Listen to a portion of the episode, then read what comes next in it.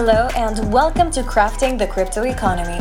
I am Silvia Sanchez, Project Manager at Owl Explains by Ava Labs, and today we bring you a transformative podcast series in partnership with the Crypto and Blockchain Economic Research Forum.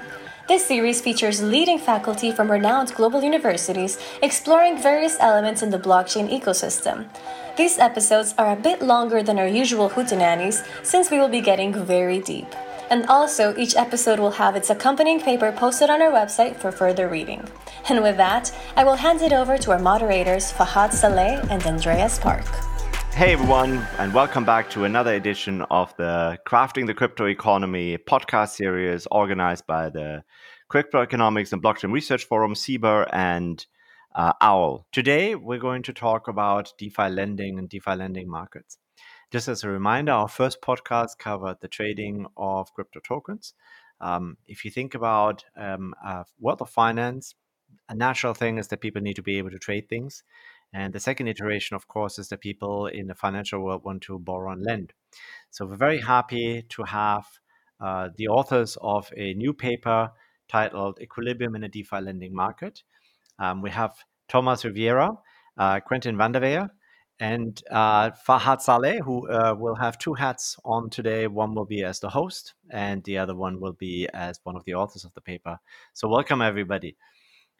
Thank you for having us. Yeah, it's great to be here. Thank you. So maybe we can start very briefly, starting maybe with you, Thomas, to introduce yourself so that people have some background on where you're from and what your journey is to crypto. Sure, yeah. I'm an assistant professor of finance at McGill University. I have a background in economics, a PhD in economics, particularly focusing on the microeconomics. And recently I have a deep interest in the economics of blockchain, both in terms of consensus protocols as well as decentralized finance and these very interesting applications that are arising. Very nice. Thanks, Thomas. So, Quentin, how about yourself? Yeah, I'm also an assistant professor of finance. I'm at the University of Chicago in the business school. So my journey to cryptocurrency is really coming through stablecoins because my background is more in asset pricing and monetary policy in banking. So stablecoin was kind of like the way I got interested in the DeFi environment, and then from there on expanding, I guess. Very nice. All right. So then maybe let's just jump right into the topic area. So I think what would be very useful is for people, for our listeners, to just generally understand what we actually mean if we talk about DeFi lending.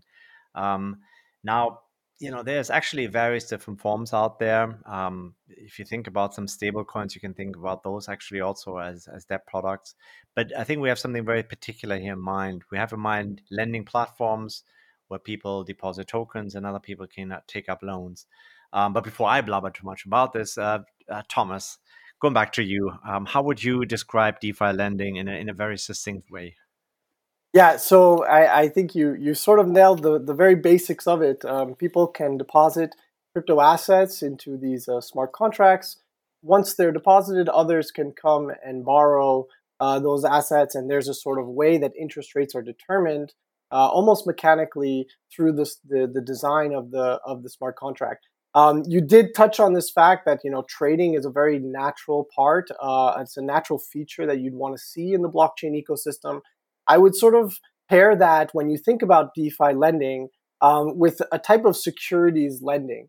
So if you really dig into understand what are these DeFi lending platforms used for, it's not quite the home equity type story where you post your house as collateral and get some cash to spend. Instead, it's more along the lines of when you have information about cryptocurrencies and you want to trade it in a certain direction. Let's say you want to short a cryptocurrency. That's precisely the service that these DeFi lending platforms are providing right now. And this is a service that you can't find elsewhere on the blockchain. So we do see it as sort of a vital service. Okay, that's very interesting.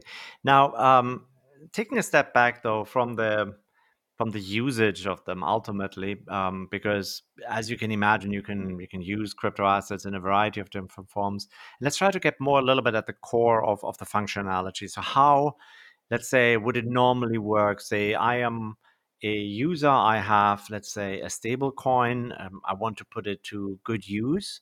How would I go about this if I want to become, can I become a lender by myself? How would that work? All right. So yeah, I think that's exactly right. So that's the kind of service that the DeFi lending platform is going to provide. So you have a smart contract that is out there that allows everyone that has some form of a crypto asset to basically deposit this asset into the smart contract, lock it so that somebody else can borrow that particular asset. And the role of this smart contract, this platform, is going to pull all these assets together and ensure some form of safety and some form of remuneration for you to lend, something called an interest rate, normally, and also in this case. So in some sense, I pool my resources, and that's actually not very much unlike what happens in a bank, right? So people put their deposits in the bank, and then the bank lends the funds out to third parties or people who want to take up the loan, right? Exactly. And so then how do you, where does the interest rate come from? I mean, how does that work? Yeah, so this is sort of a unique feature of these DeFi lending platforms is that the interest rate is set sort of internally based on a parameter which is effectively the fraction of the loanable funds that are being borrowed. So when let's say you have 50% of the funds supplied to the contract are being borrowed, that's going to equate to an interest rate, this sort of interest rate at 50%. When the fraction of funds being borrowed moves, then so will that interest rate. And you can very easily see this functional relationship. For example, by going onto the website of Aave or Compound, they'll show you exactly as the utilization of funds changes, how the interest rates are going to change. Another important feature, sometimes unlike a bank, which is the fact that the interest of the borrowers, if not most, if not all of this interest is going to be passed through to the lenders. And so this is also something that you can very sort of concretely see as a lender if 50% or 80% of the funds are being borrowed, exactly how much interest will the borrowers pay and exactly how much interest will the lenders receive. So maybe we could provide a little bit more context in terms of the actual sort of why it's designed this way. So can either of you talk a little bit about sort of the frictions that are at play here that cause this to be the process or that led people to specify a process like this? Yeah, I think I can maybe take that one. So Thomas and I probably diverge a little. I think the way I would think about that is like there's mostly two main frictions that matters here. For me, there's one that's going to be something called liquidity. The fact that you would like at some point in time, when you're a borrower and you need cash, it's convenient for you to have a platform that actually has some cash on hand that you can withdraw from. That's going to be a big advantage from you as compared to just a platform where you can submit a bid and then wait for a day so that they collect bid on the other side. Then eventually they match you together and then they give you the loan tomorrow. So I think that's one of the reasons why they find it convenient to set up everything as a function of something called the utilization rate. So the pool of cash that's available to the lenders so that the cash is sitting there and it's available whenever it's ready. So in many ways, if I may just interject here, right? So if you go but bring this back to a layperson, right? So in a certain sense, it looks very much like what normal financial institutions are doing. You put your funds into a particular pool. The pool is used to send money out. And I presume, as you described this, Thomas, there is some form of increasing cost for a loan depending on what the liquidity setup in the market is. I mean, we see this also in other markets. If people acquire a lot of money, then eventually the price for those loans would increase. Although we can argue in the real world there is, because central banks set a benchmark, right? They set basically a floor for how much you can get elsewhere. There's a bit of a the market is there's not full market utilization if you want. So in this case here, what is really the critical part, if I can just take the different items that you and Quentin, so Thomas and Quentin have said, is it's number one is the immediate availability. So there is no question that I have to look at a loan officer. It's just entirely programmatic and automatic. And the second part is that instead of what we, in our world as economists, we like to think of people come together in the market and they put their bids in, and then miraculously the invisible hand creates the equilibrates demand and supply. Here, this is really just hard coded, right? And so the question that arises then is, how good is this hard coding? And is this any fair reflection of what a market would come out? Is that roughly what you're trying to accomplish? So, but just to clarify, so what we're talking about here is that effectively you can have on-demand loans, right? And they're trying to ensure that I want to borrow. I don't have to wait 4 days to borrow. I can get my loan priced up basically immediately and get my capital for the loan. Is that right?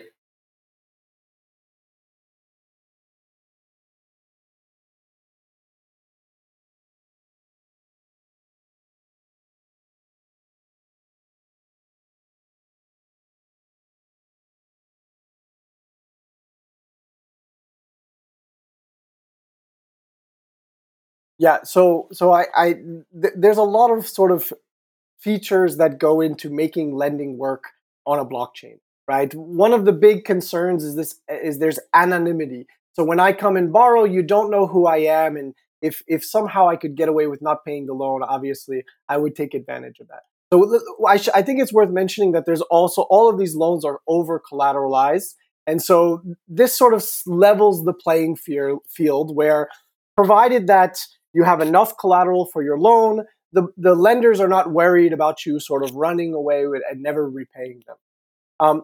Now, once you have that in place, the lenders, let's say a well-functioning collateral mechanism in place, the lenders are basically going to be thinking, okay, all of these loans are going to be repaid, and sort of the only challenges left are how do we set interest rates? So the design for the utilization, so it starts with a very simple idea, right? As you have fewer funds, as Quentin was alluding to earlier, as you have fewer funds available to be lent, you would like to see interest rates go up to make sure that, it's the most, promising loans, the loans that generate the most value that are the ones that are borrowing those last few precious dollars of loanable funds.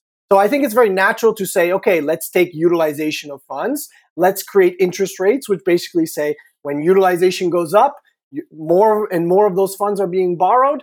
So do the interest rates, similar to traditional sort of market forces that would have interest rates go up when there's a high demand for loanable funds. So now I have a little bit of a sidetrack question, and I'm wondering if you actually can answer this.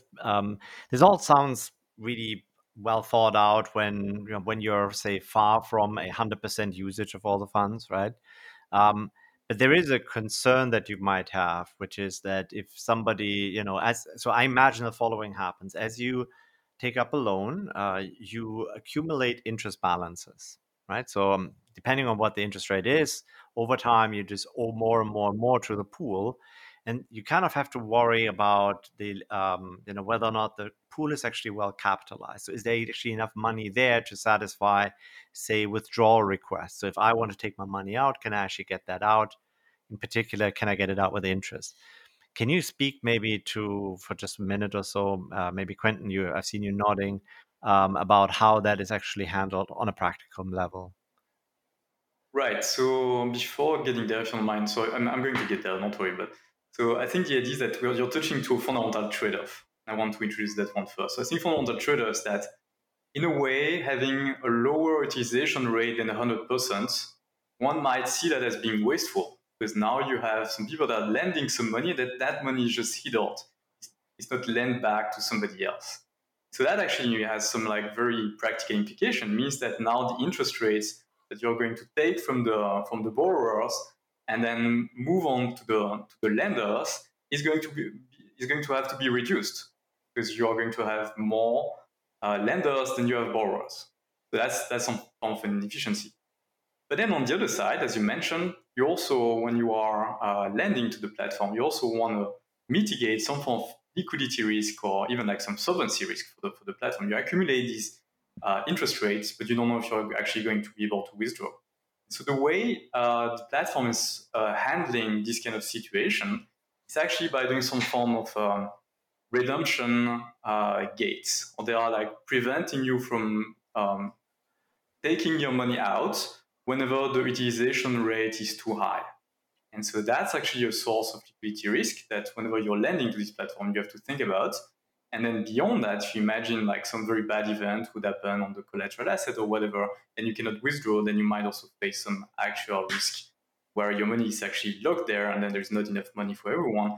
Again, that kind of like draws to the analogy with banking where you might have like some form of like a banking run or some kind of issue of that nature. So, but just... Yeah, no, just to ask, is there also some form of like equity buffer in any form?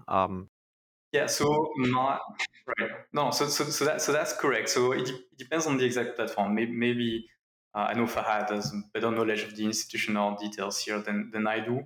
My understanding is like there's two parts of the buffer. The equity buffer is decomposed into two parts. One part is just the utilization rate. You can think about the utilization rate or like the other side of the utilization rate, like the 20%. Of non-utilization rate that you might get.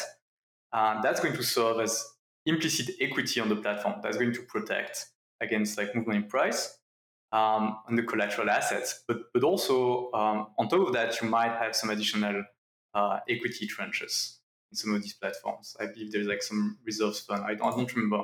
Maybe Fahad can intervene or Thomas.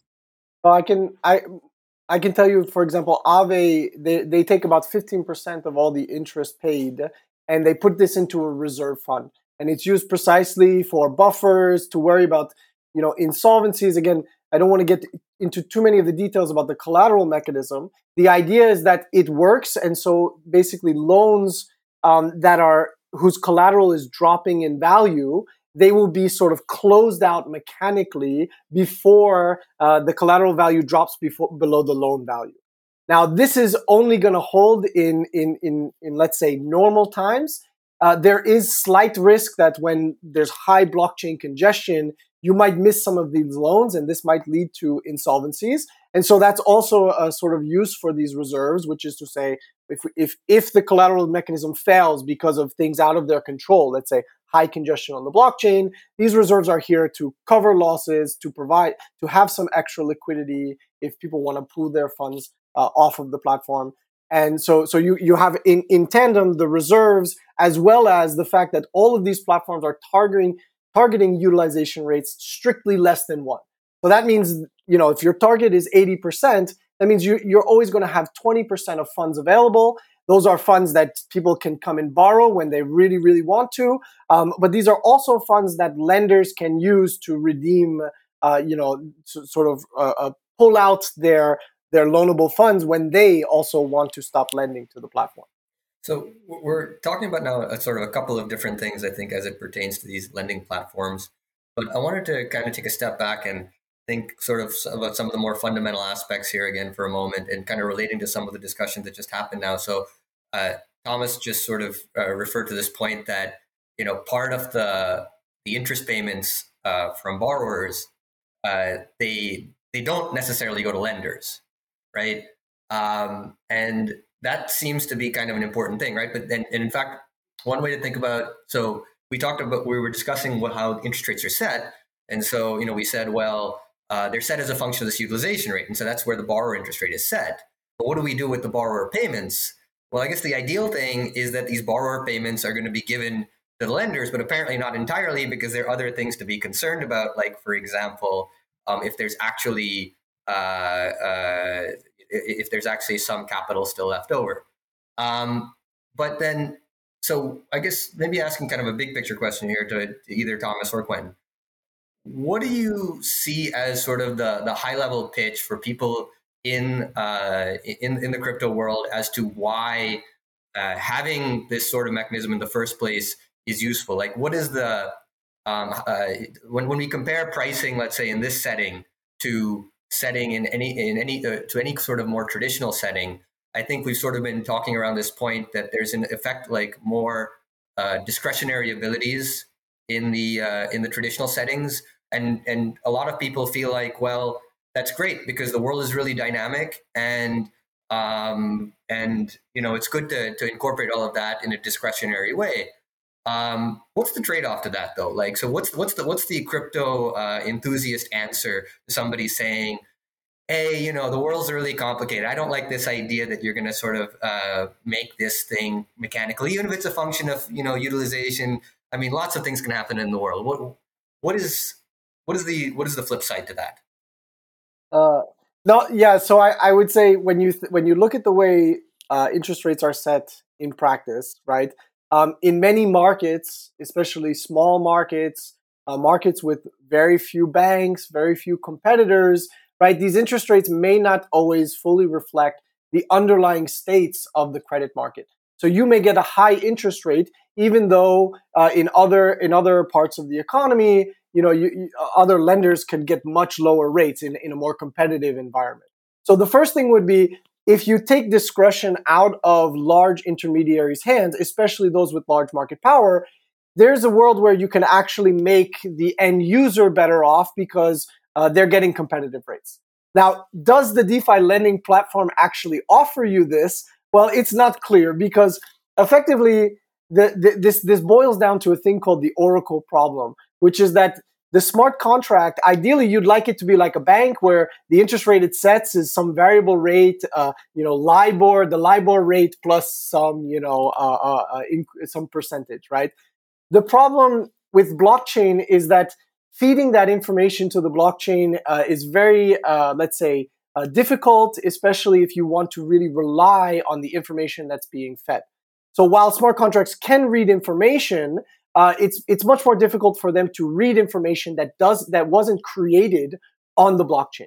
Now, utilization rates, which is basically what is determining the interest rates in DeFi lending, that's mechanically information that's produced by the DeFi lending smart contract, whereas other rates like the Fed's fund rate or LIBOR, this is something that's produced off of the blockchain and therefore becomes very difficult to incorporate onto the blockchain. So if I may, I would like to take another step back, right? So just to summarize what I've heard so far, right? So again, we create a lending pool where people submit their assets so that they can be borrowed out. There is a function that determines the interest rate. This interest rate depends on the retailization rate, which is really just the ratio of the amounts borrowed by and the amount made available. There is an interest rate spread being charged, and the spread amount, if you want, goes to a reserve pool, or if you want, to the equity of the platform. So all of that actually sounds pretty much like a bank in many ways. Now, as Thomas, you pointed out, one of the issues is we don't really know everything about the market, and we would assume, for instance, if we say, we have the various different platforms, and there would be essentially you could say that in many ways they emulate banks, except that there is a little bit that is missing, right? It's you saying essentially this is some information that they're missing, that they can't fully incorporate. Now, I have a question here. So there is an interest rate which depends on the utilization rate. Now, that's a function. Now, very naively, I would imagine this is maybe some form of a upward sloping function. So who sets the slope? Well, that's a very good question. So the answer would be, getting back to the banking analogy, this would be the equity owner or the manager of the bank or of the platform. So the way it works, as very often in these DeFi environments, there's also another token that's going to be issued that will serve the role as an equity token. And we'll serve the role as an equity token in two different fashions, on the two different roles of what we think about an equity or an equity share. Typically, so we'll give some entitledship to the underlying profits that the firm is going to make. It's also going to give you some role in the management of the company, or in this case, of the platform. And so here, the difference that is going to be a little bit more decentralized, in the sense that there's going to be an ongoing voting mechanism that happens online and are quite efficient. But at the end of the day, I think this is actually quite close. So you have, in the first place, you have this function that sets the interest rates. That's automatized, but you still need to decide on the slope. And the decision on the slope are going to be made by these equity holders. I see. So I think this is very interesting, because fundamentally what this brings me to another difference that's there, right? So in a bank, you can argue that the decisions of the lending rate that is available to borrowers for whatever it is that they want to borrow is really determined, if you want, by committee, right? It could be by the board, it could be by a lower level manager, but there is a certain outsourcing of information, of the decision from the shareholders to a manager. And what you're saying here is this is really very direct. It's like a direct democracy. So the owners of the token, I imagine you think this is the DAO token, so for a decentralized autonomous organization, those guys actually get to vote, I presume, on a regular basis, like maybe, what is it, bi-weekly or so, to determine what their respective interest rates are. So it's not on a, it would be on a schedule, I presume, in a way, right? So just to jump in here, I think what we're alluding to here is the governance tokens, right? And in some sense, this reflects the difficulty of the whole process, right? Because you initially specify this function, and in principle, you could leave the function as is. But in practice, what happens is frequently they decide for whatever reason it's not exactly ideal. And then there's a proposal that's put forth about changing the function, maybe for a particular market in isolation or something to that effect. But there's a bit of a sort of a trial and error that goes around it. So, you know, we've been talking about slopes, and I don't know whether the more pedantic of our viewers might be sitting there thinking, well, are you assuming linearity or something like that? But the funny thing, of course, is in many cases, they had actually started with, you know, with a linear function, and then they decided to get really, really intricate, going to a kink, piecewise linear.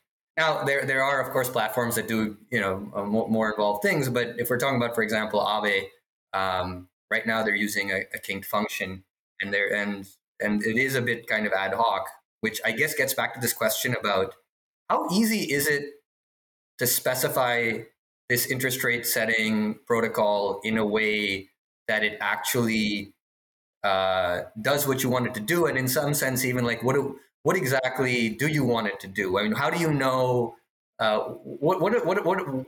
Stepping back, what is it that these lending platforms are trying to achieve through that interest rate setting mechanism?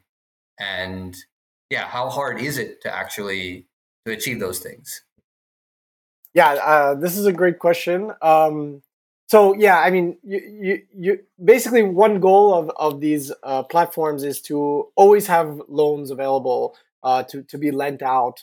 Again, you know, borrowers may come and they may have different sort of proclivity to borrow, right, for different purposes. And so again, you want to design the interest rate function, right? So this determines how interest rates move with the utilization of the underlying funds.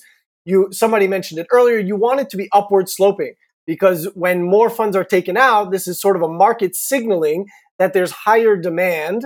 And so naturally, to make sure that there's not too much demand relative to supply, you always, as economists, we use the price as the equalizer, right? So demand increases, now more of the funds are being taken out, you're worried that you might no longer have available funds. Well, why don't we just increase the price? Some people will decide at that higher price they no longer want to borrow, and others will say, no, at this price I'm still happy to borrow. So this sort of mechanism here is designed again with this underlying goal of having the funds on hand ready to be borrowed. Now, an interesting fact about this is that it's very hard to think about the stability of these interest rates, right? So when let's say demand in the underlying market increases, utilization is starting to go up, there's a question of when will it stop, right? If ever, and I think this is a fundamental question for the design of these underlying platforms.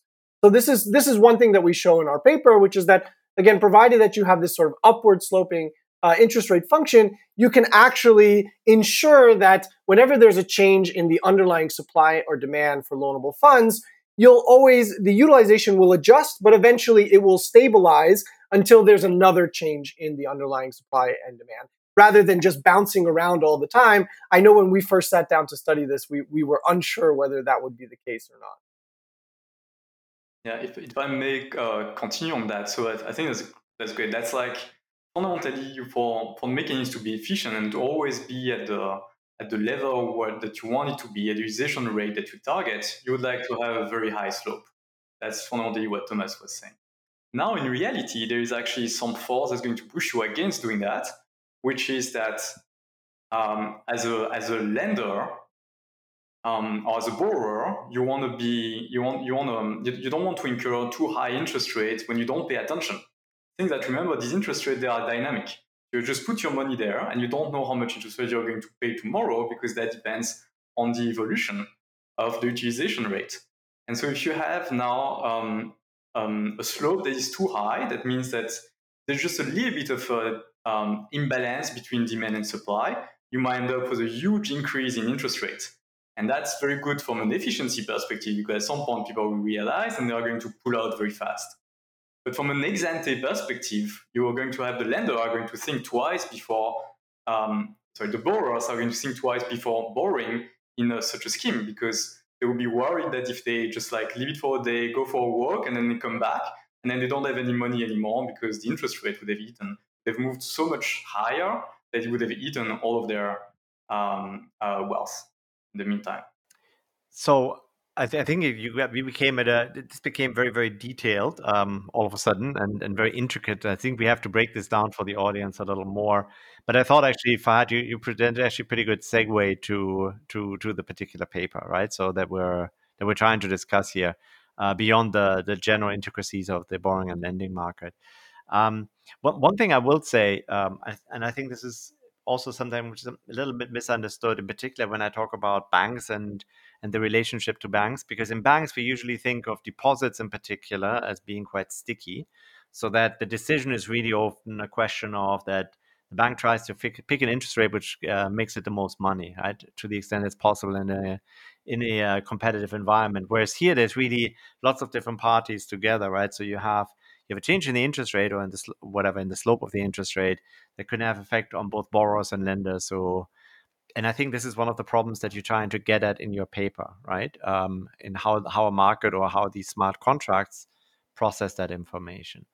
Now going back to Fahad's segue to your paper, maybe you want to describe what problem you have identified that exists with smart contracts. And I'm going to throw this back at Quentin, because Quentin just gave a very intricate answer to something. And I would just like to see if we can break this down a little and make it a little easier for the audience.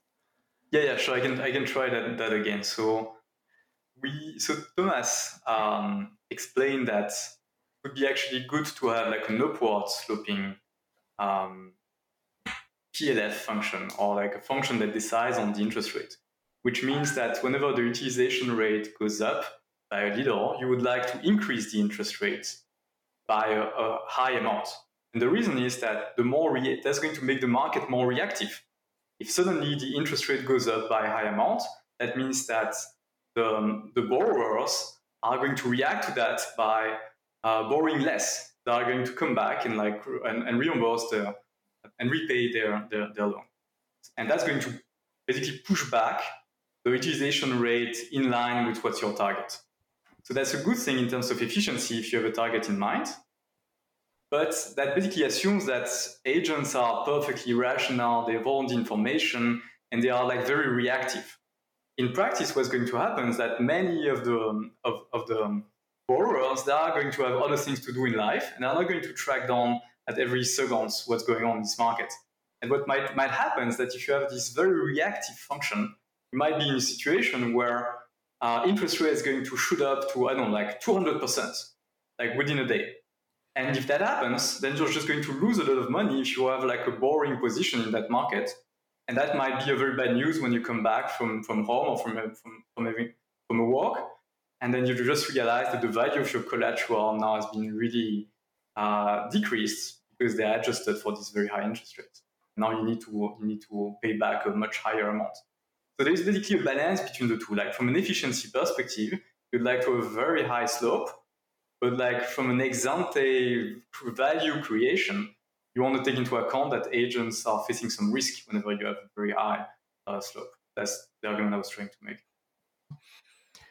And is there, if I may just interject so very briefly, I think there's also an implicit assumption that you're making, which is that lending capital is also quite sticky, in the sense of if the interest rate goes up a lot, then it's all of a sudden becomes very attractive to put lending capital in, but capital is hard to come by, right? And it's not actually moving that fast. So I think that would be another part here. Exactly.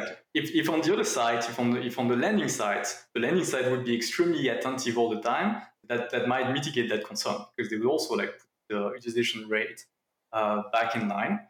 But if one of the two, if the two parties at the same time are somewhat sticky or inattentive, then you might get into some trouble.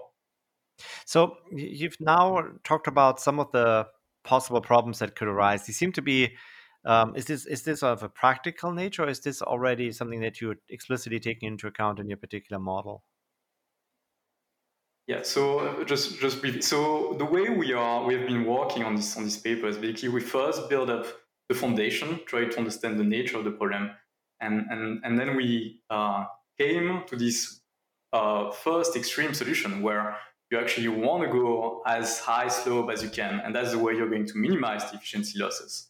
But obviously now we are at a stage where we're trying to think beyond that and try to understand the kind of frictions that might push you towards what economists call an interior solution. So basically the idea that you don't want to go like 100% positive or 0% positive. You want to go somewhere in the middle. And so it's basically the trade-off between these two things. That's something we are currently working on incorporating into the paper. So let me then just very briefly for the audience. So you said this, and I heard it within some of the subtext of what you said, is you have a particular benchmark in mind of what is the optimal outcome. So what is the optimal outcome, and explain why it is the optimal outcome. Maybe, Thomas, you go for that. Yeah, sure. So I actually wanted to come back to this because from the platform's perspective, it's still not obvious what the objective is. You asked this question earlier, what is Aave or Compound's objective here? It's not obvious. From the economist's perspective, when it comes to these markets, the objective is maximize efficiency. And what that means is to find the price that clears the market, right? The price at which nobody else would want to borrow anymore and nobody else would want to lend anymore. And you get this sort of thing that we allude to as the market clearing, right? And so this is what Quentin was alluding to when he said efficiency, right? So now from the platform's perspective, it's not clear that their goal is efficiency from this sort of economic perspective, because their goal is also for the platform to grow. And, so I think while efficiency helps the users of the platform, right, it makes sure that the funds are being best allocated to the right borrowers. Coming to the practical side, right, adoption of these platforms should be easy, right? It shouldn't come with huge risks. And this speaks to this idea that if interest rates are moving around too much, even if you have, on average, efficient outcomes, this could be enough to dissuade users from wanting to adopt these types of platforms. So it's sort of like a dual purpose. You want it economically to be as efficient as possible, but you also want it to be user-friendly. You don't want your interest rates to be very volatile, especially because before you borrow or lend from these platforms, you're going to have to make an implicit sort of projection or forecast of what you think the interest rates you're going to earn or pay are going to be in the coming days or months. I see. So if I may, let me summarize if I understand this. So in an ideal world, if we had a normal market, demand and supply balances, right? So the amount of funds made available for lending or for borrowing is exactly what borrowers would want to take up. And you're saying in terms of a platform, this is actually something that we can't really do, because if there are shocks to the platform can't absorb it. As Quentin said, you go for a walk and then all of a sudden you're bankrupt afterwards. We can't have that. And so now what is the mechanism that prevents the full equilibration of demand and supply is simply one, is it an information fiction? Is that the way to think about it? So there's something that you just don't know at the right time. The smart contract can't process information correctly. Is that what it is? Right. So this is it starts first with the way that the interest rates are currently being set, right? And we're studying this mechanism. We're not studying other mechanisms. But if you take that mechanism at face value, what you're going to say is that the interest rate is always going to be determined ex ante, depending on the changes that have occurred in the utilization of funds. Right. This means that it's not like you're observing the changes to the credit market and then changing the interest rates. It's happening the other way around. And it turns out that when you have supply and demand that are moving at the same time, it's not going to be possible to just observe utilization and to understand what that means for the state of the underlying credit market.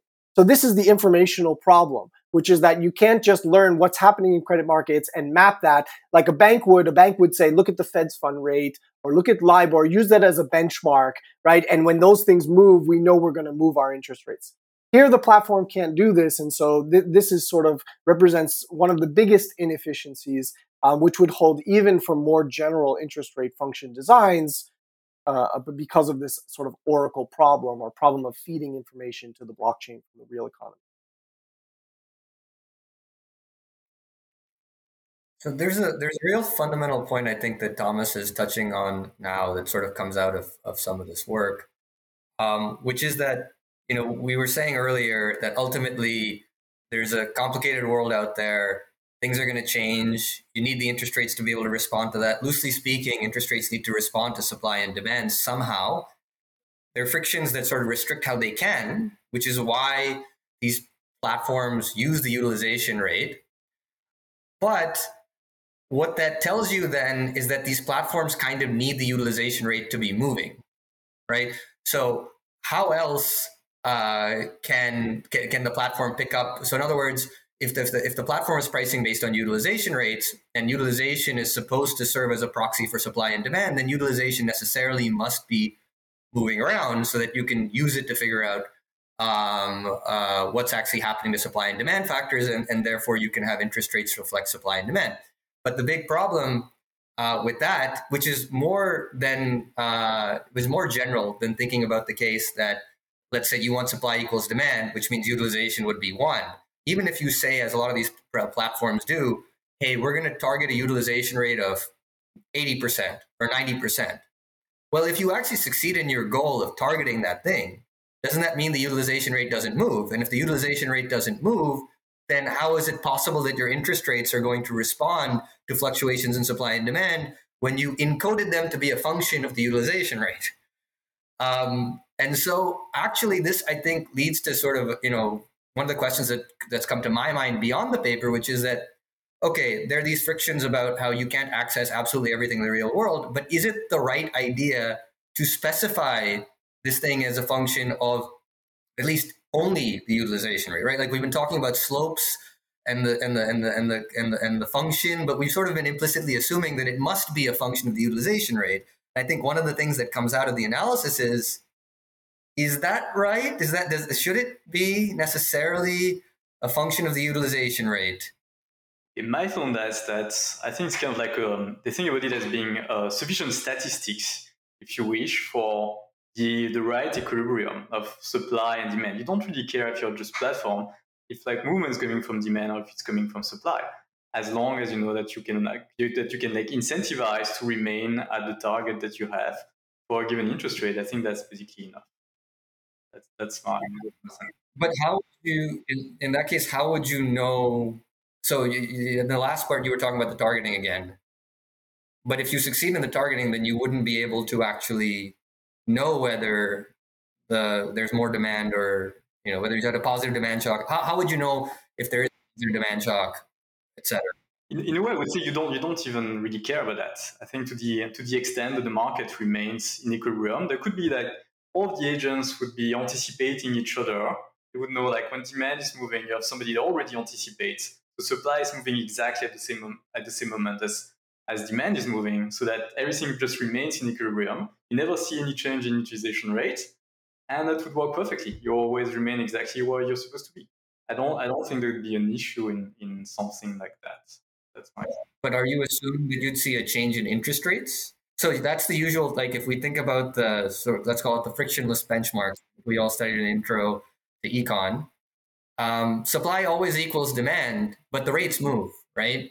And so it seems to me the issue here is that if you embed a relationship between the interest rate and the, let's call it, relative level of imbalance between supply and demand, which is essentially what the utilization rate is, then if you fix the imbalance, you fix the rate, and you've now lost the ability to adjust, right? Yeah, so it depends if you think the shock is permanent or it's temporary.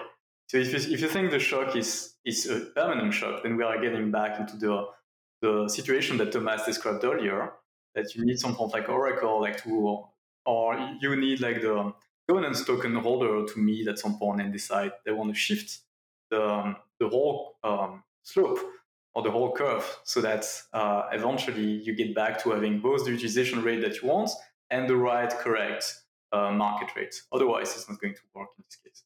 If you have temporary shocks, you think it's going to come back, then you don't care. It's like you have some arbitrageurs that basically anticipate that these are just like noise trading.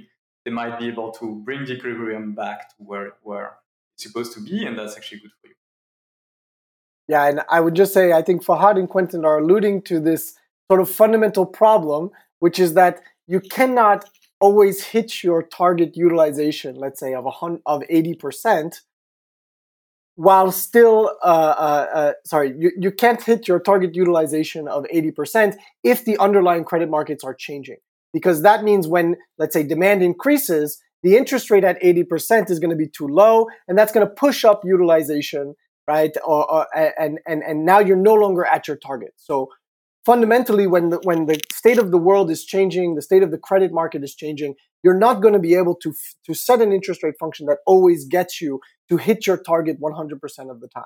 So you have to accept movement in the utilization. That means you have to accept movement in the underlying interest rates. And it's sort of like, how well can you track the real world interest rates is sort of a secondary question. Now, as a practical matter, how far off is it though? Is it like an order of magnitude off? So if we're talking about, let's say, an average interest rate of 5%, are we at 15, 20% off, or are we at the order of basis points off? So this is a tough question because it's not clear what you mean in terms of the what interest rate we should be using as a benchmark. Right, the blockchain is itself its own sort of closed economy, and so interest rates are going to be determined within that economy. And it's not clear that we should be taking the Fed funds rate, for example, as a benchmark, or European interest rates as a benchmark. So all that we can say is that interest rates, basically under the current interest rate functions, the platforms had set targets. Those targets sometimes are grossly missed, right, due to underutilization of funds. But yeah, again, I'm not sure there's a clear answer to this question of what's the right interest rate to begin with. I'm just wondering if you had some simulations of some kind, so that gives us a little bit of a handle of this. I mean, I imagine there's a target interest rate, right? There's a target utilization rate. And then, you basically have a statement saying that it could be better, right? So I will say in practice, there tend to be very large gaps between the target utilization rates and the realized ones. So as we're doing this, I'm actually looking at, for example, Wrapped Bitcoin, which has a target utilization of 45 and an actual utilization right now of 10.6%. So I think, the ability to target these things is a practically binding concern. By the way, it's just for my just so that I understand it. So the target rate, is that the same as the rate where you mentioned earlier the kink of the function is, right? So that's kind of like the max that will be the max that you're aiming for, right? That is correct. I would say there is no phenomenal reason for that, but it seems to be that's the heuristic that the platform has adopted as a way to like basically signal that this is their target rate, and they don't wish to go beyond that. So the kink part, they typically decide to increase the slope once you pass this particular point that they think is the right point. So just to clarify, they actually, if you look at their dashboards, like I'm on Aave's website now in the background here, they actually put a vertical line right at the kink point and right optimal right there. And in principle, you have to realize it's a continuous function, right? So it's not like you couldn't go above that rate. It's that the slope does get fairly steep. And in fact, one of the things I think that, Thomas and Quentin and I have discussed in the past is that maybe they thought of it as a way to kind of collapse the rates onto that point by having it be kinked there. But in practice, what it really does seem to do is it tends to force the rates to be below the kink because it's just really steep once you pass the kink. But in theory, the rates could surpass the kink, and we've seen this in some very sort of extreme cases.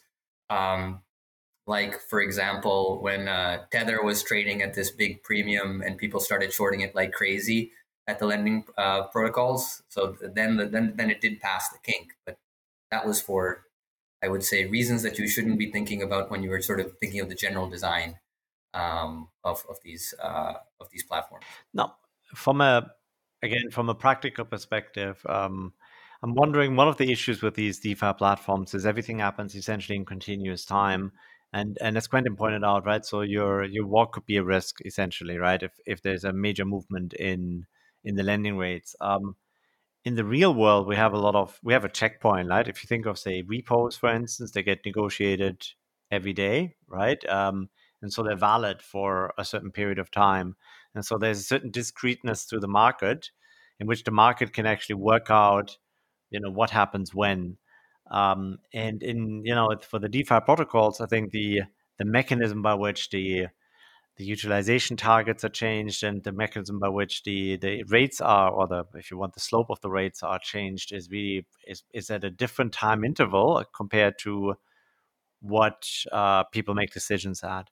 So is that the fundamental problem, and is that a way to improve it? So if you had longer lending terms, or stable rates for a particular period of time, or so I would just clarify that when interest rates move on a DeFi protocol, it doesn't mean that when you arrive you're getting locked in at that rate. The idea here is you're going to pay whatever the platform's rate is, block by block. So even if you have short-term fluctuations in the rates, provided that they settle relatively quickly to, let's say, some stable rate. Right, it's not going to be extremely expensive for you, because even if it's 80% APY, if you turn that into what is the percentage you're paying for that particular block, it's going to be very low. So then you still have hopes, even when you walk away and interest rates blow up, that market forces will push those interest rates back down to normal levels, let's say within a couple of blocks, so that at the end of the day, it only costs you a few cents. What's more fundamental is if these rates and their fluctuation do not eventually stabilize, and that's where you're really concerned in terms of the walkaway risk. But by the way, just to provide some background context here, so Aave actually does provide a loan product that is not floating block by block, the stable loans. It doesn't have a fixed duration. It has a reset point. Now, of course, I guess from the developer side, that might be a little bit more complicated, but I guess part of what you're getting at is, well, what's the benefit? What's the economic benefit potentially of offering more than just a loan that varies every 12 seconds, block by block? Here I think our banking experts can jump in. So, Quentin, what do you think of platforms differentiating by offering these sorts of loans that are not just floating at the block by block level? Yeah, and it's interesting you mentioned repo, because I think that's exactly the right analogy. It's also where my expertise actually is. And so I just want to remind everyone here that those markets are not perfect either. So on the repo market, we saw exactly that kind of problem in September 2019, where the repo is actually mostly overnight, so also has like this very short duration. And so because of many frictions in that market, you ended up with a very popular trade among hedge funds being to hold some long-term treasuries and then sell some futures contract against that, and then basically roll over these trades in the repo market every day. And then that trade completely blew up around that time, because the repo rate suddenly was jumped up to almost 7% overnight. And they were these funds were all very highly leveraged. And so that meant that they made very large losses on these repo trades on a trade that was actually supposed to be perfectly safe, except that they didn't take into account that there might be some frictions, creating some liquidity issues in the funding market. And the funding market jumping up. So these issues are not specific to DeFi lending at all. Actually, they are also there in normal finance. So to answer to your question, Fahad, a bit more directly, I would say there's again a trade-off here the trade-off is that if you want to offer like longer duration loan, and that's something you only do at the platform level. But on the other side, the borrowers will still get like this overnight, adjusting interest rate, floating interest rates. Then that means that actually the platform is going to take some form of like a duration risk here. And the platform's taking some duration risk, that means that now the equity of the platform is bearing some more risk. And so that's also a risk that both sides of the platform have to take into account. So again, I think there is some trade-off between stabilizing the market on one side, but then taking some more risks, more sovereignty risk in this particular case. So, but if we take a step back now and look at the work that you've done, is there anything that you can say, in terms of how can we learn from your paper of how to improve the existing DeFi lending mechanisms? Is there something that we get from that, Thomas? Yeah, so this speaks to this sort of fundamental trade-off that Quentin was alluding to earlier. So basically, what we're showing is that it's very easy to leverage the market forces to get your utilization within certain target rates.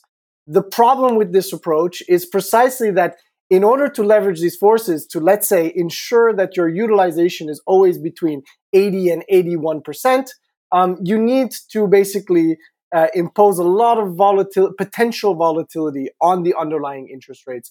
So there's sort of a trade-off there where as you want to target utilization rates that are closer and closer to your targets, right, and not deviating from that, you need to set a steeper and steeper slope on the interest rates. And so now this compounds this sort of walk-away risk problem, especially if there are some traders that are just not attuned to what's going on in the market and they're just kind of haphazardly borrowing or lending. That could send your interest rates way out of whack, and this can create a lot of problems down the line.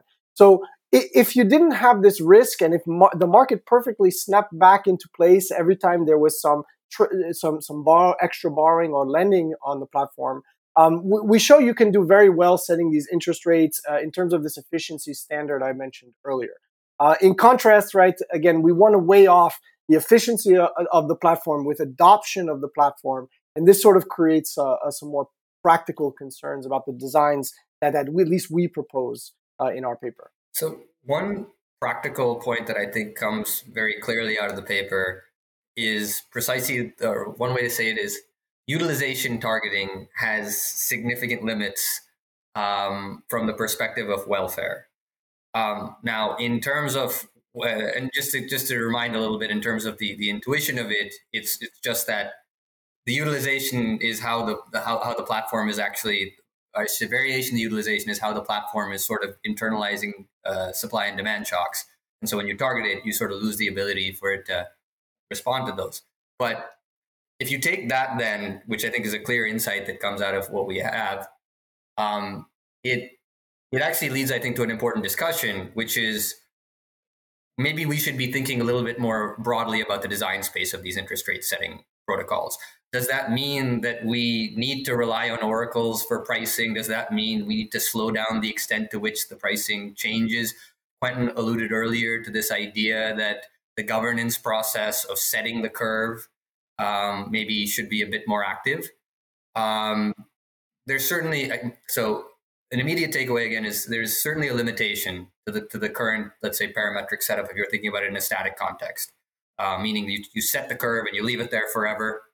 But there's a good discussion, I think, worth having about what exactly to do then, and it's not totally obvious, I think. Well, there is also a bigger question and a related question, which is as follows. I mean, in the paper, as I understand it, you're looking at an idealized situation, right? So an idealized frictionless market, where the efficient solution is very well defined and so on. And so the question is, I mean, that's for me now, and then I think it goes along maybe also a little bit with the discussion we had in the last podcast, Fahad, is what's the improvement actually? Is there an improvement over the existing market, right? So what do we see here? What are advantages that we have? And is there actually a gain, or is this just worse? Yeah, so if I could take that, I think there's a nice analogy. I mentioned at the beginning that you kind of want to think of DeFi lending as a securities lending market.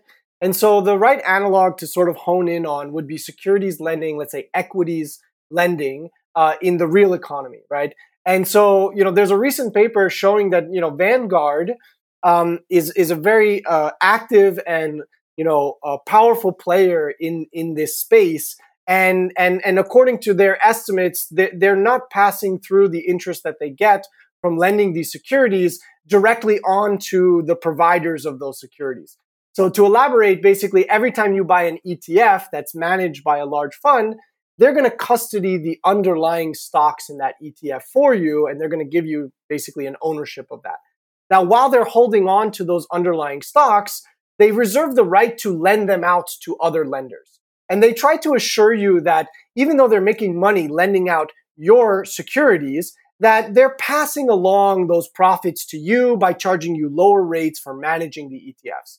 Now, this paper is showing that basically the rates that they're passing through, once you account for everything, is not actually the sort of fair rate, and that these intermediaries are profiting a lot off of the fact that they simply are providing the service of custodying your assets. So here's a market where you could imagine this type of design might be useful, right? We've been saying up until now, effectively DeFi lending is inefficient if you compare it to this idealized frictionless world where markets always clear.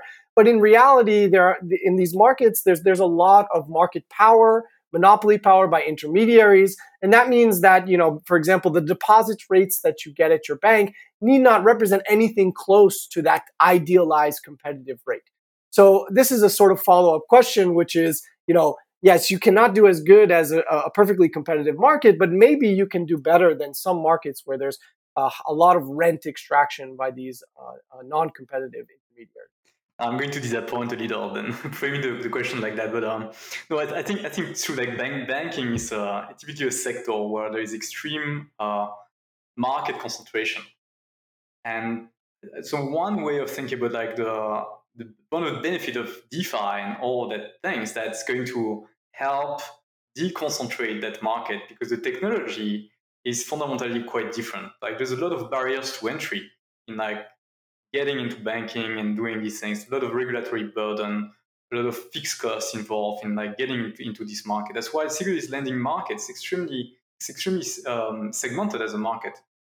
And so we are hoping that maybe by like having this much more accessible technology that's much that's easily reproducible, that's much more transparent as well, that could provide some more deconcentration of the market, and therefore the markups that these players are making might get reduced down the line for that reason as well. Now it really boils down to why do we think that there is market concentration in the first place? And the reality is going to be a combination of different things.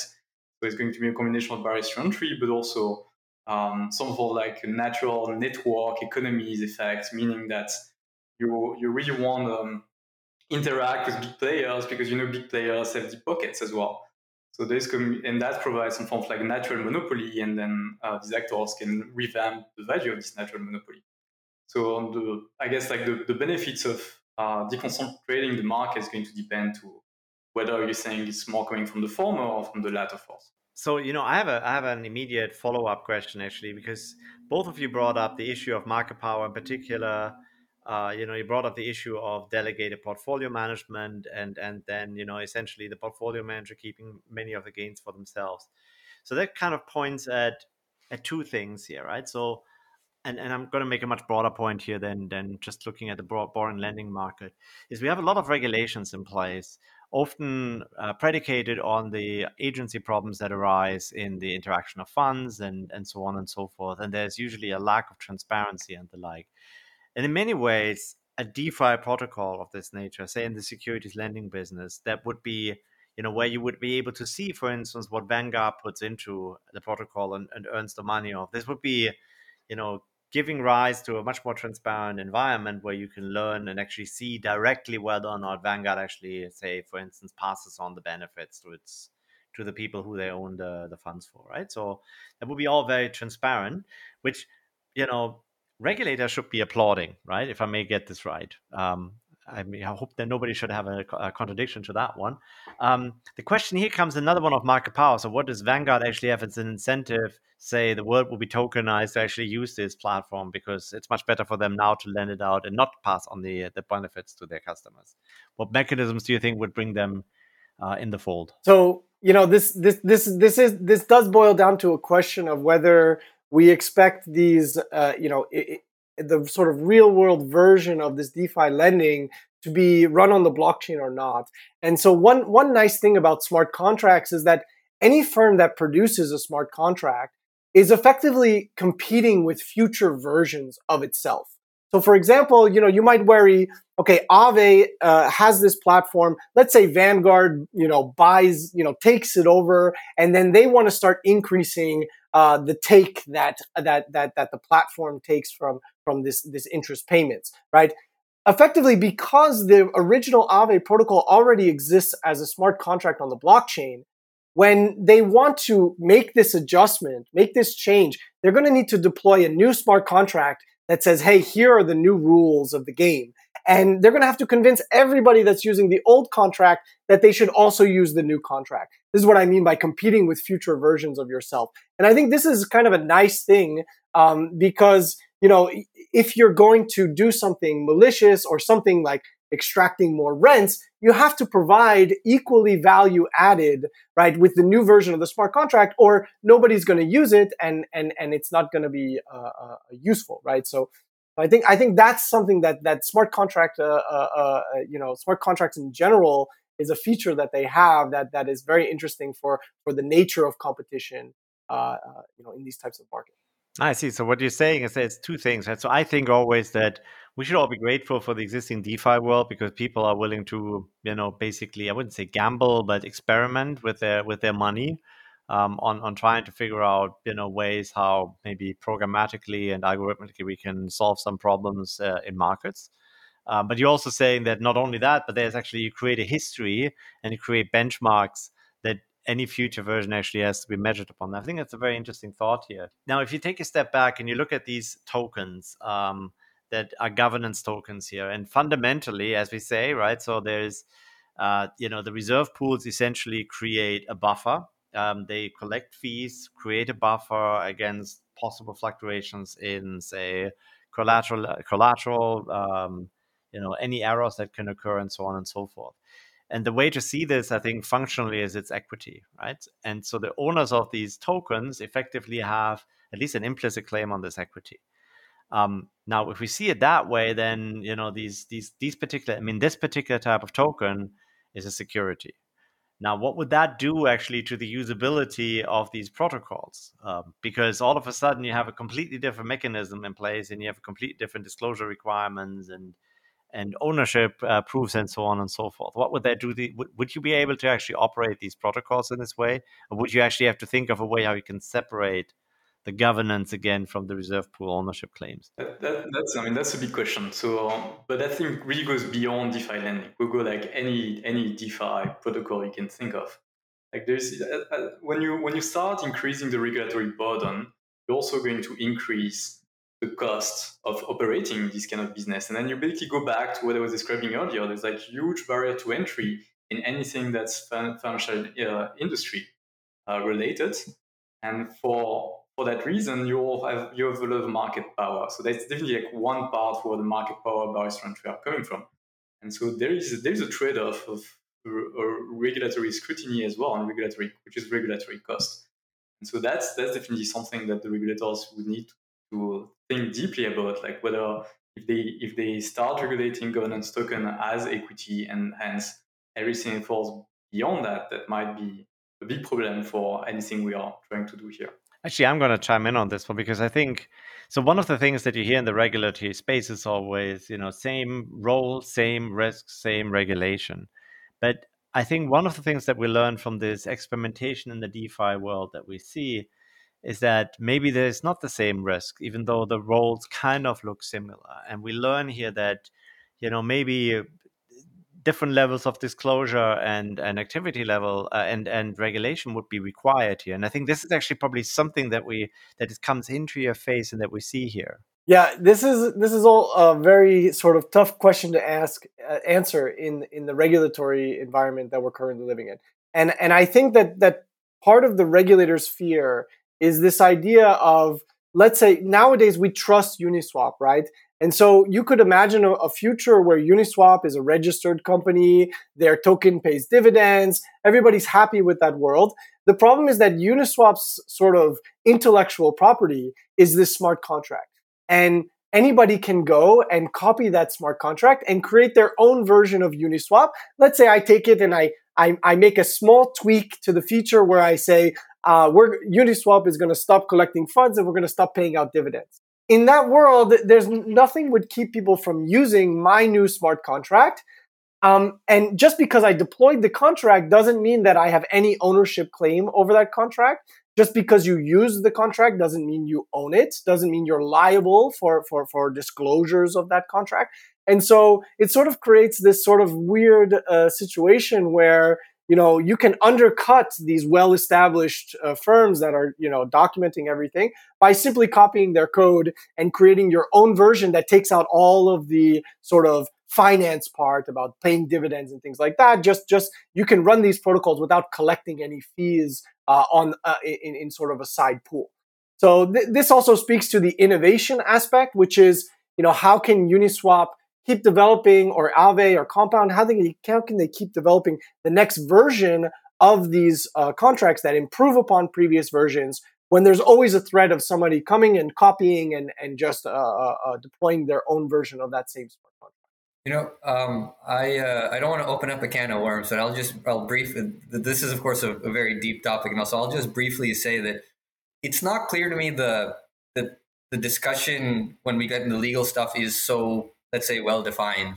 And to clarify what I mean here, for example, when we talk about Uniswap's relationship to Uniswap's governance token, the thing is the governance token doesn't give you a right over Uniswap Labs, right? So they use the same name, but there's a bit of a detachment there. There's not a classical issuer in the traditional sense of most securities, where what you're talking about when you're talking about the security is a claim on the issuer. So it seems to me that there's sort of more fundamental legal questions that need to be addressed before the consequent discussion is well defined. Yeah, that's actually a very good point. I mean, there's also a discussion in the regulatory space, not everywhere, but in a significant portion of it actually, whether or not a fully decentralized project in any form requires regulation and actually falls under it. So for instance, if you have a governance token, as you say, in Uniswap, right, has an issued governance token, if it is simply decentralized, no more new tokens are going to come out. I mean, you know, ultimately, if there was to be a compliance requirement, who's actually complying here? Who's supposed to be doing that, right? So, you know, that's actually a very interesting question too, but I think we're actually already... you know, the worms are spilling all over the place. Maybe I can rein in the discussion a little bit. I want to go back to something that Quentin said earlier. Yeah, but before you do, I just want to throw one more worm out there, which is, so putting our economist hats on for a moment, if you were to think about the incentives of the developer community supporting these protocols, you know, past the initial deployments into subsequent versions and all of that, and you were to somehow force them to partake in regulatory requirements, disclosure requirements, etc., you change their incentives. Maybe they decide, you know what, we'll just launch it, and then we're not part of this thing. There is no entity, or we close the entity because we can't deal with this stuff, and that has implications for, you know, for innovation, etc. So. Yeah, it's you can rein back in the worms now. No, man, but you're absolutely right. I think, you know, we're living in a world where there are differences. There is different approaches. You know, the fact that as Thomas pointed out, everything is public information. All the IP is public information. It's, you know, this is a different world, and I think that it requires a very careful thinking of what is really useful in terms of regulation, other than trying to, you know, force every round peg into a square hole, right? But I want to still rein it back in and go back to Quentin. And one of the things I think that I wanted to think about and explore just a little more is the question of what are the extreme risks that have occurred. So we've talked many times over about the spiking rate during your walk, right? So now we've seen probably a little bit of that. And as Thomas said, well, yeah, you have a spiking rate, but you pay this literally for like 24 seconds and then, you know, who cares? That's like 20 cents extra or so, right? So what have we seen in terms of drama events? And drama events is what the financial sector is really excels at. And what could you imagine could be a drama event? So if you think about the worst case scenario, what would that be? What would that actually look like? I think the worst case scenario would be something like there is the value of what most use as collateral asset, let's say ETH, is just like suddenly dropping very, very fast. And then the consequence of that is that many people will want a short ETH. And because everyone wants a short ETH, because they expect it to drop further, they will want to borrow a lot. And that's going to increase the utilization rate on the other side, on the cash market, on stablecoin borrowing market. So where ETH is just a collateral asset.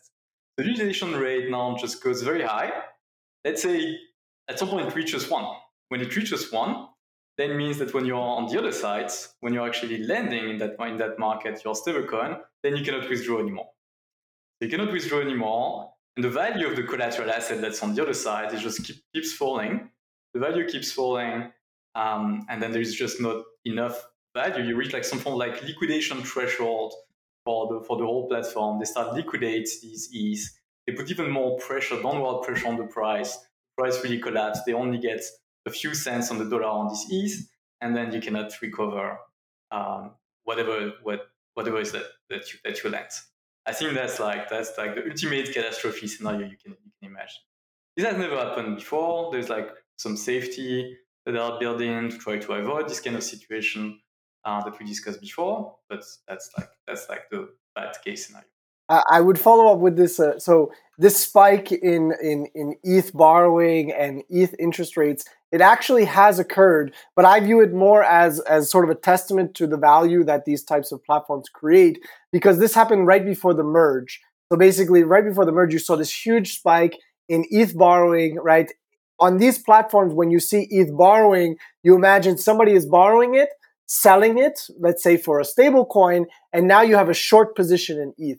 And so why would you see this happen before the merge? Well, one would be you think the merge is not going to be successful. That's going to lead to a subsequent drop in the price of ETH, and you sort of want to bet on that.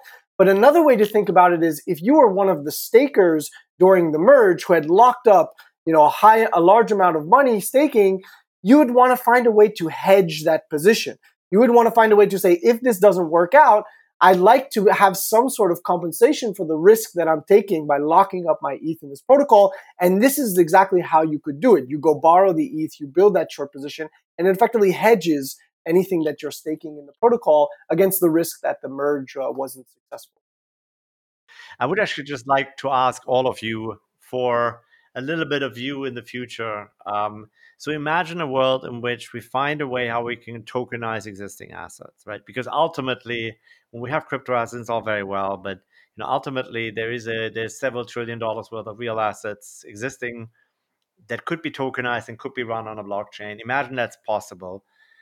What are your views on the usability of the lending platforms, the DeFi lending platforms as they are? Is there a future to it? Will we see much more of a sort of like case-by-case centralized solution where the blockchain is more used as a settlement infrastructure? What are your views on the future of this? So let's start with Thomas. Yeah, so I'll go back to my Vanguard example because it's the easiest one for me to equate, you know, like that's the next, I think, big iteration, right? So when I buy a Vanguard ETF, right, they're custodying my assets and they're able to lend out those assets. And they're basically trying to assure me that I'm getting enough of the pass-through through the very low rate fee that they charge me to manage that ETF. Now, you can imagine once we have a technology to tokenize equities, right? Now I could effectively you could facilitate ETF buying and the lending of the underlying securities through a smart contract where now you have some intermediary that basically deposits those tokens. I can buy an ownership share of the pool of tokens. But when you want to lend those tokens, we do it through a DeFi lending platform built within that protocol. Now, again, it would be very transparent exactly how much of those lending revenues are being passed through to me, the owner of the underlying assets. And I think that that would be, you know, let's say at the very least, a good thing for the buyers of ETFs. I know for me, if I after reading this paper and finding out that I'm not getting the pass-through that I thought I was getting for my ETFs, I'm still not choosing to go buy someone else's ETF because there's huge implications of selling and then having to report the taxes and things like that. So here I see sort of like a kind of clean solution to this type of problem. Whether or not it gets implemented will be sort of another open question. All right. So in order to talk about the future, I'd like to segue starting from the present. I think the present of the financial infrastructure in the United States is actually not great for many different reasons. So like we have like settlement at T+2, T+3. There's like huge concentration, very high markups. Most people, they just don't get any interest on the deposit accounts for market power issues. Things are very untransparent. And I think like going forward, there's actually generally a lot of things we can do and like the technological improvements such as blockchain, DLT can really help. And so I would envisage a world that's actually improved on all of those dimensions thanks to these technological improvements. At least I hope so. That's my wish. Well, I think this closes this discussion and this podcast. I'm really grateful for your insight, Quentin and Thomas. I hope that the audience finds this insightful, and you'll hear from us soon. We hope you enjoyed this podcast. Thank you for listening. As a reminder, you can find additional materials on owlexplains.com and can stay updated by following us on social media. That's all for today.